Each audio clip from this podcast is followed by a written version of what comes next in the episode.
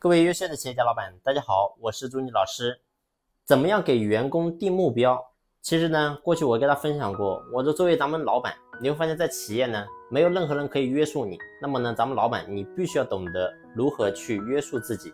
也就是说，今天假如说我们开了一家公司，那么呢，我们对未来一定要有一个详细的规划。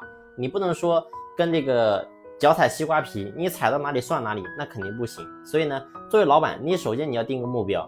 也就是说，你假如说我们今年，然后呢，这个营业额，假如说做了一百万，那么呢，做个假设，好，那我们到过年还有几个月的时间，我们还要做多少营业额？假如说还要做一百万，那这个时候呢，我们把这个总的营业额的目标定出来之后，那么接下来呢就要去执行。那执行的时候，你会发现靠谁去执行呢？当然是靠咱们家的员工。那么员工怎么样能够去执行，能够去做到这一百万呢？那当然要细分。也就是说，细分到每一个员工身上，他必须要给咱们公司创造多少价值，所以你会发现这是很明确的。所以这个时候呢，就涉及到一个，就是怎么样给员工定目标。但是呢，你会发现很多人在这个地方往往会有个误解，也就是说，他觉得我定了这个目标，那么员工呢细分下去，每个人分多少，那么你们按这个完成就行了。其实不是这样的，真正定目标一定不能咱们老板去定，而是要什么？而是要让员工去定。也就是说。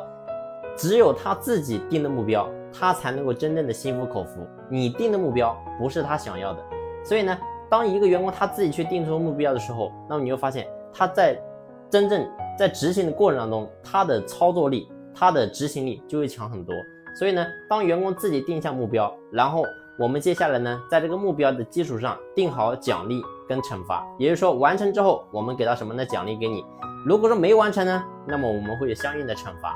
所以这个时候你会发现，只有这样的话，员工才能真正激活。所以呢，关于这定目标，千万不要强制压给员工，说，哎，员工，你这个月你必须完成多少？哎，你下个月你必须完成多少？这都是错误的做法，一定是让他自己去定，这才是真正的管理。好了，这一期的分享呢就分享到这里。如果说你在经营企业的过程当中有任何的问题，不知道怎么解决，那么呢，随时可以联系朱老师。